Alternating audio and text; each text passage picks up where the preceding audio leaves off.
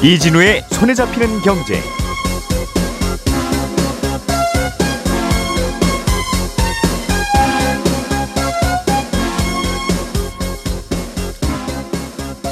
안녕하십니까 이진우입니다. 금융기관에서 고정금리로 대출을 받았는데 어느 날 갑자기 그 고정금리 대출의 금리를 올리겠다고 고객에게 통보한다면 어떨 것 같으세요? 많이 황당하시겠죠. 어, 고정금리 대출은 말 그대로 금리가 고정되어 있는 거니까 이게 갑자기 올라간다는 게 말이 안 된다는 생각이 금방 드실 텐데 이런 황당한 일이 실제로 최근에 벌어졌습니다. 지역의 한 신용협동조합이 고정금리로 대출받은 고객들에게 금리를 두 배 가까이 올리겠다고 통보를 해서 논란이 됐었고요. 금감원이 나서서 잘못을 지적하고 나서야 해당 신협은 뒤늦게 이 방침을 취소했는데 왜 이런 논란이 발생하게 된 건지 오늘은 이 얘기를 좀 자세하게 들어보겠습니다. 매년 이맘때가 되면 정부가 이동통신사들의 통신 품질 테스트 결과를 발표하는데요. 통신사들이 올해는 어떤 성적표를 받았는지 확인해 보겠습니다. 또 서울시가 교통요금을 올릴 거라는 계획도 있네요. 간단하게 들어보죠. 12월 30일 금요일 손에 잡히는 경제 광고 잠깐 듣고 바로 시작합니다. 오늘의 뉴스를 프로파일링 합니다. 평일 저녁 6시 5분 표창원의 뉴스 하이킥.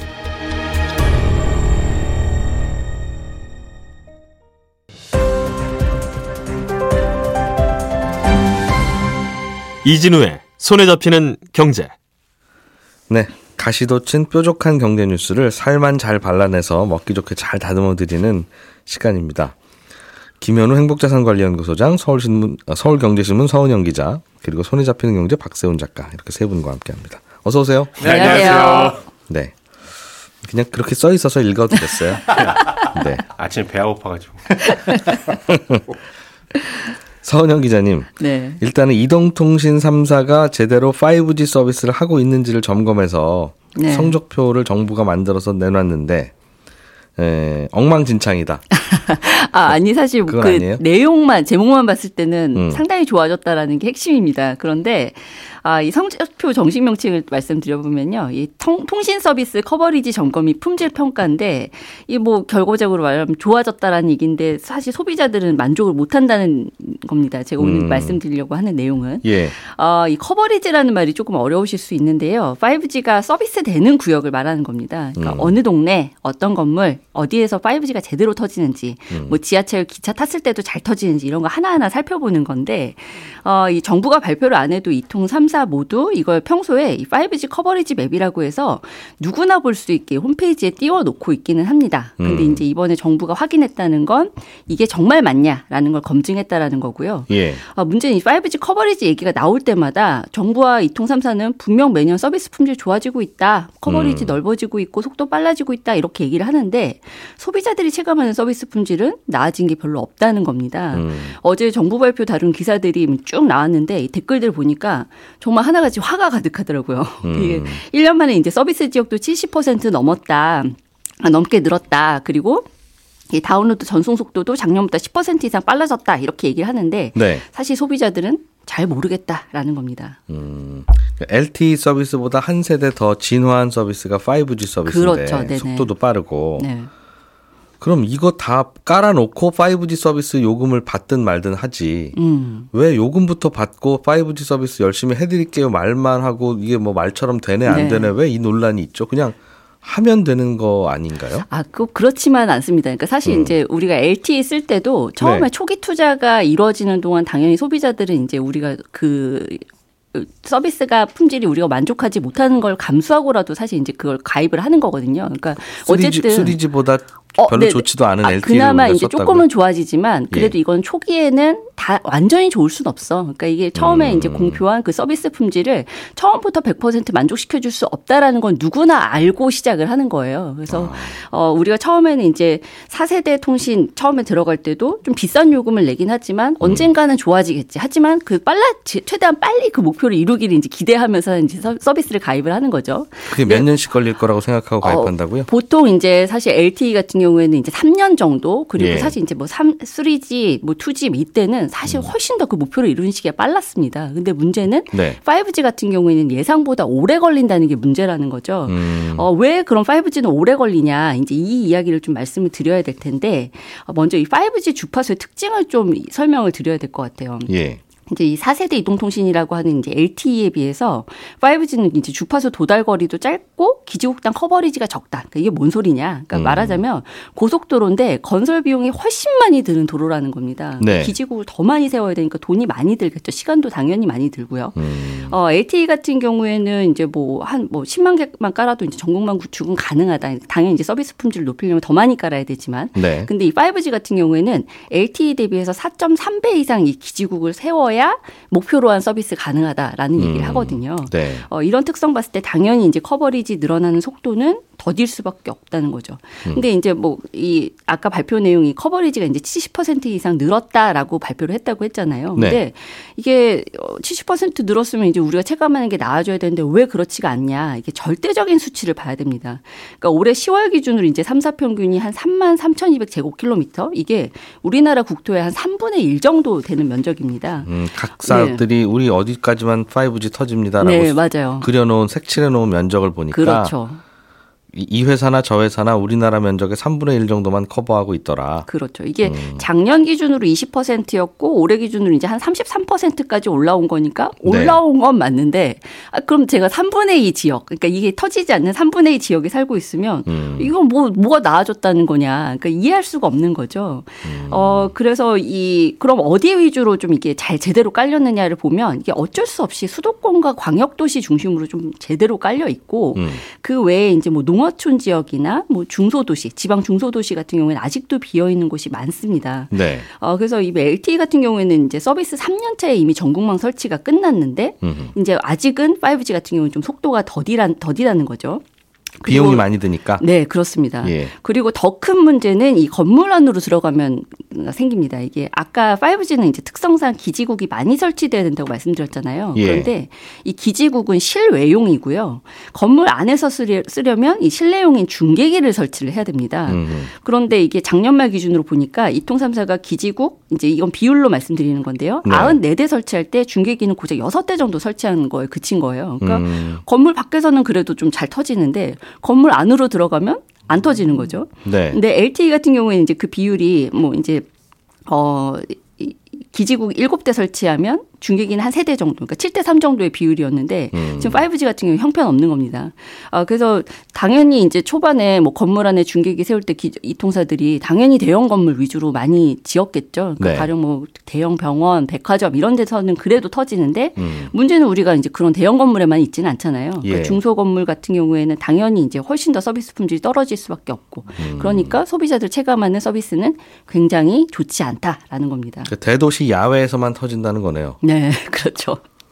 아 그리고 뭐 야, 주요 야외에서 물론 통화는 하지만 음, 그 5G 서비스를 쓰려는 이유가 LTE보다 더 빨라서 그렇죠. 뭐 영화를 다운로드 네. 받는다든가 그런 일을 우리가 야외에서 할 일이 얼마나 있, 을까요 그렇죠. 맞아요. 야, 야외에서 여- 영화 보러 야외로 나가자 이러지도 않을 거고 주로 주로 5G 서비스의 에, 품질을 느낄 네. 수 있는 그런 곳은 주로 실내일 텐데. 맞습니다.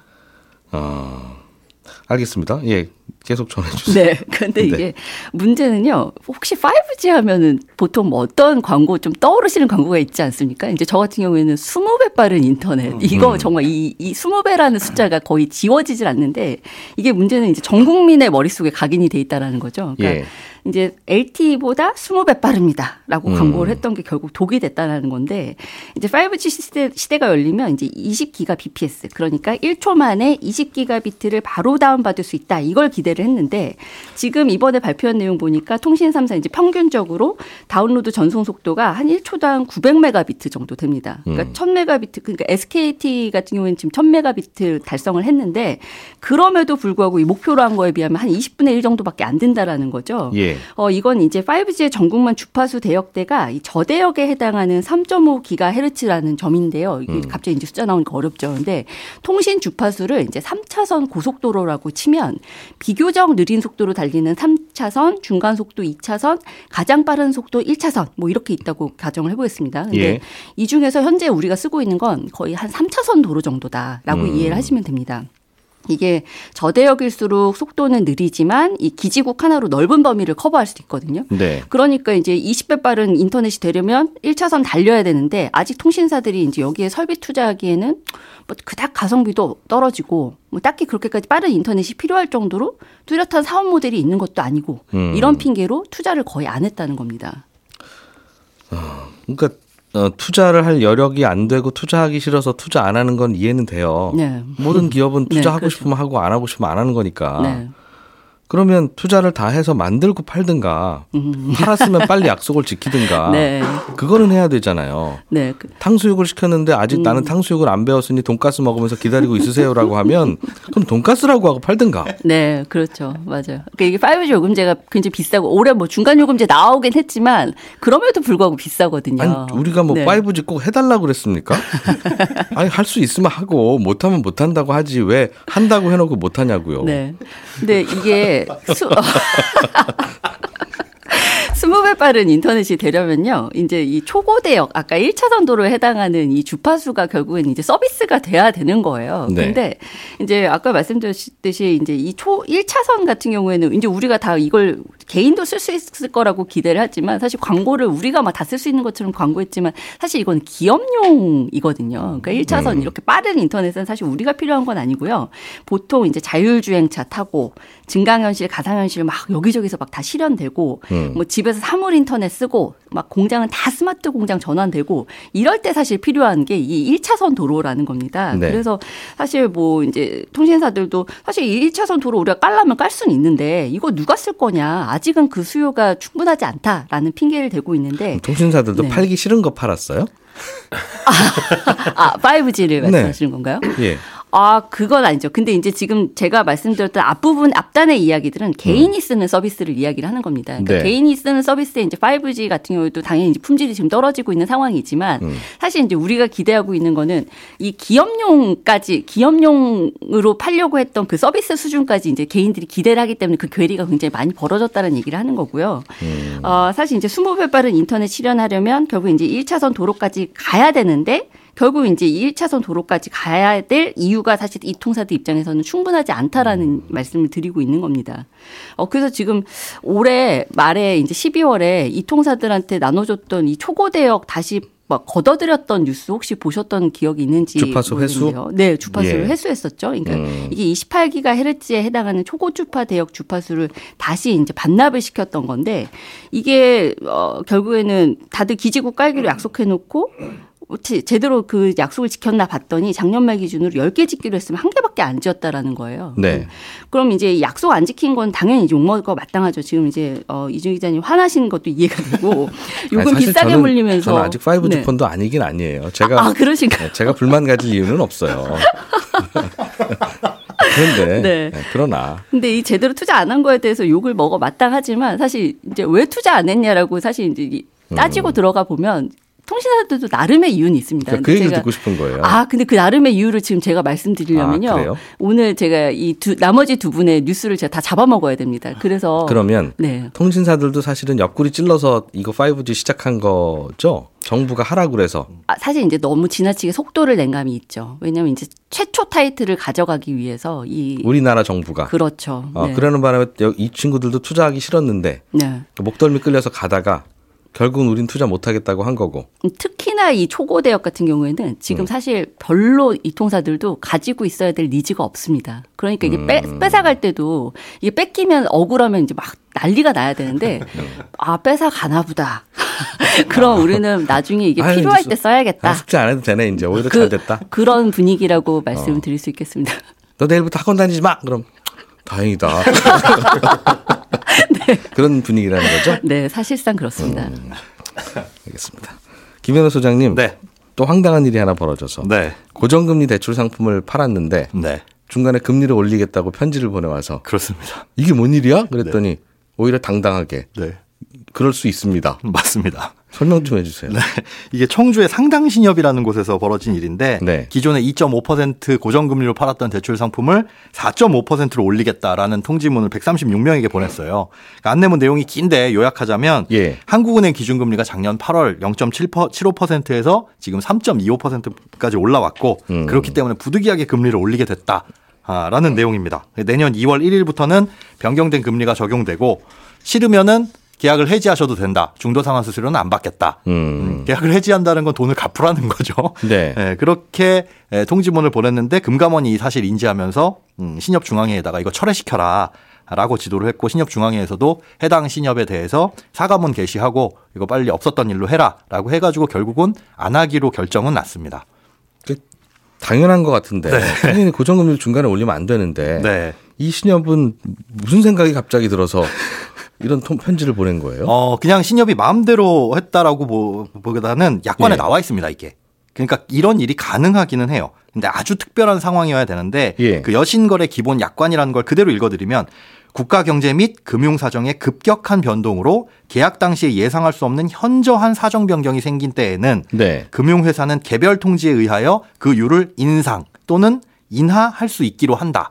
라고 돼 있어요. 음. 그리고 그 사유가 해소되면 어, 다시 그거에 맞춰서 변경해야 된다라고 돼 있거든요. 네. 그러니까 이 약관을 근거로 한 거죠. 지금 급격한 음. 사정 변경이 생겼고 금융 사정의 급격한 변동으로 예상할 수 없었던 현저한 사정 변경이 있었다. 네. 어려워졌다 이겁니다. 음, 근데 신협 입장에서는 그렇게 느낄 수도 있을 거는 같아요. 네. 어, 갑자기 이렇게 금리가 올라가서 맞습니다. 우리 이렇게 싼 이자 받고는 영업 안 됩니다. 네. 우리 이렇게 일될줄 아무도 몰랐고 파월도 몰랐다고 그러지 않습니까?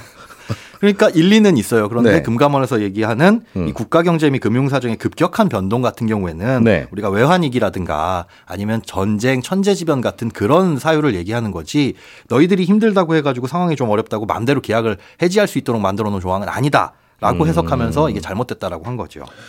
그런데 해석을 누가 하느냐에 따라서 이렇게 될 수도 있고 안 될 수도 있고 네.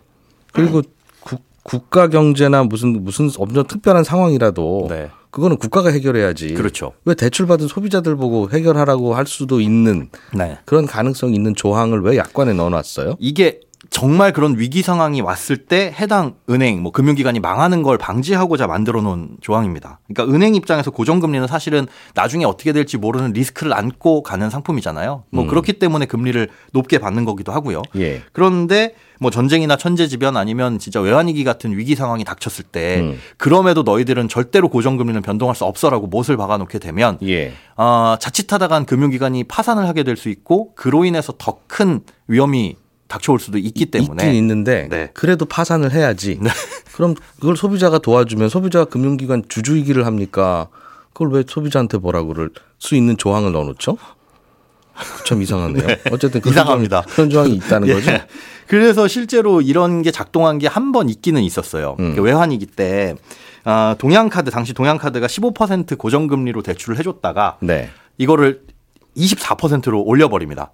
그래서 일단 소비자가 그 통지문을 받고 오른 금리를 다 내고 일단 내고 소송을 걸었죠. 황당했겠네요. 예, 황당했으니까 예. 소송을 걸고 이게 98년에 소송을 걸어서 21년에 결과가 나왔는데 음. 대법원에서 동양카드사에 금융기관에 손을 들어줬습니다.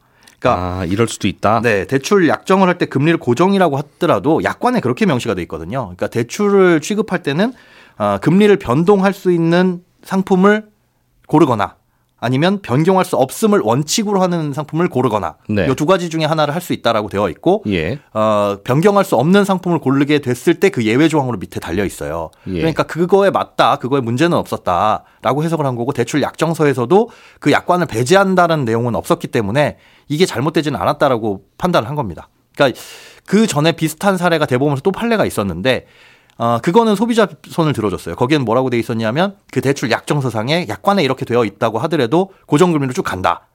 이렇게 약관을 배제하겠다라는 명시가 되어 있지 않으면 그대로 약관을 준용하는 게 맞다라고 본 거죠. 기본적으로 소비자와의 대출은 변동금리든 고정금리든 무조건 네, 언제든지 금리가 변동할 수 있다는 대원칙을 가진 약관이 있는데 그렇습니다. 소비자와 어떤 금융기관이 대출 약정서를 맺을 때그 네, 대원칙도 무시한 고정금리다. 그렇게 되어 라고 있으면 밑줄 쫙 하고 있어야 그 그건 진짜 고정금리고 네, 그런 거 없이 그냥 슬그머니 그냥 고정금리라고 되어 있으면 우리는 사실상 고정금리 아니다. 네, 어려운 일이 있을 때 변동이 되는 금리다라고 보면 됩니다. 이게 상품 설명서에 그렇게 요약이 되어 있어야 되는데 상품 설명서상에는 그렇게 되어 있습니다.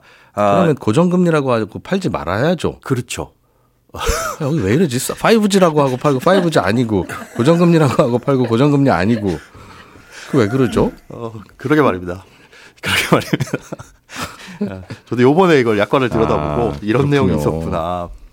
음, 그럼 이건 앞으로 어떻게 그럼 그 대, 대전제인 그 약관을 고쳐야 되는 겁니까? 아니면 소비자들이 고정금리라고 하지만 나는 언제든지 변동될 수 있는 금리라고 알고 살아야 되는 겁니까? 후자여야 되는데 이게 상품 설명서상에는 최소한 주요 내용이니까 들어가 있어야 되겠죠. 근데 예. 그 지금은 상품 설명서에 그런 내용이 들어가 있는 대출 상품이 없습니다.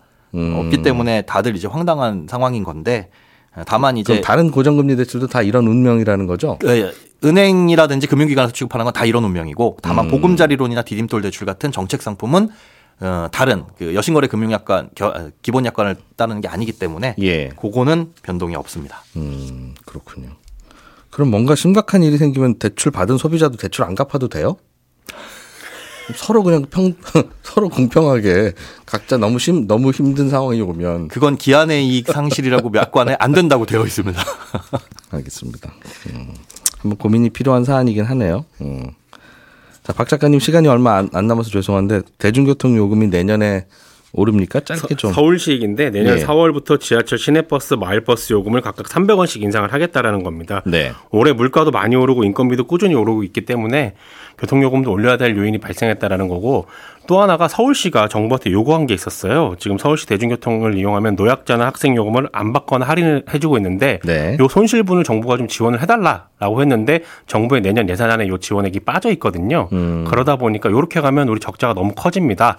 라는 이유로 요금을 올리겠다라는 거고 실제로 얼마나 올릴지는 내년 4월에 가봐야 확정이 되긴 하는데 네. 지금 계획으로는 300원씩 올리는 걸로 나와 있습니다. 음, 그렇군요.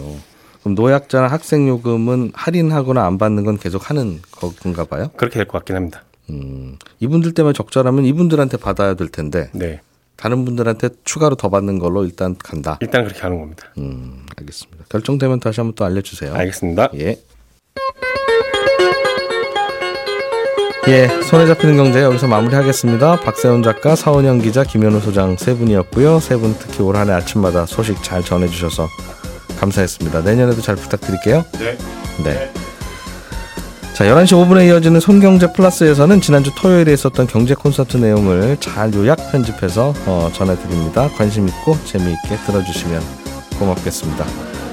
저는 이진우였습니다. 올해 거의 마지막 방송인 것 같네요. 들어주신 여러분 고맙습니다. 저는 또 새로운 마음으로 내년에 다시 인사드리겠습니다. 고맙습니다.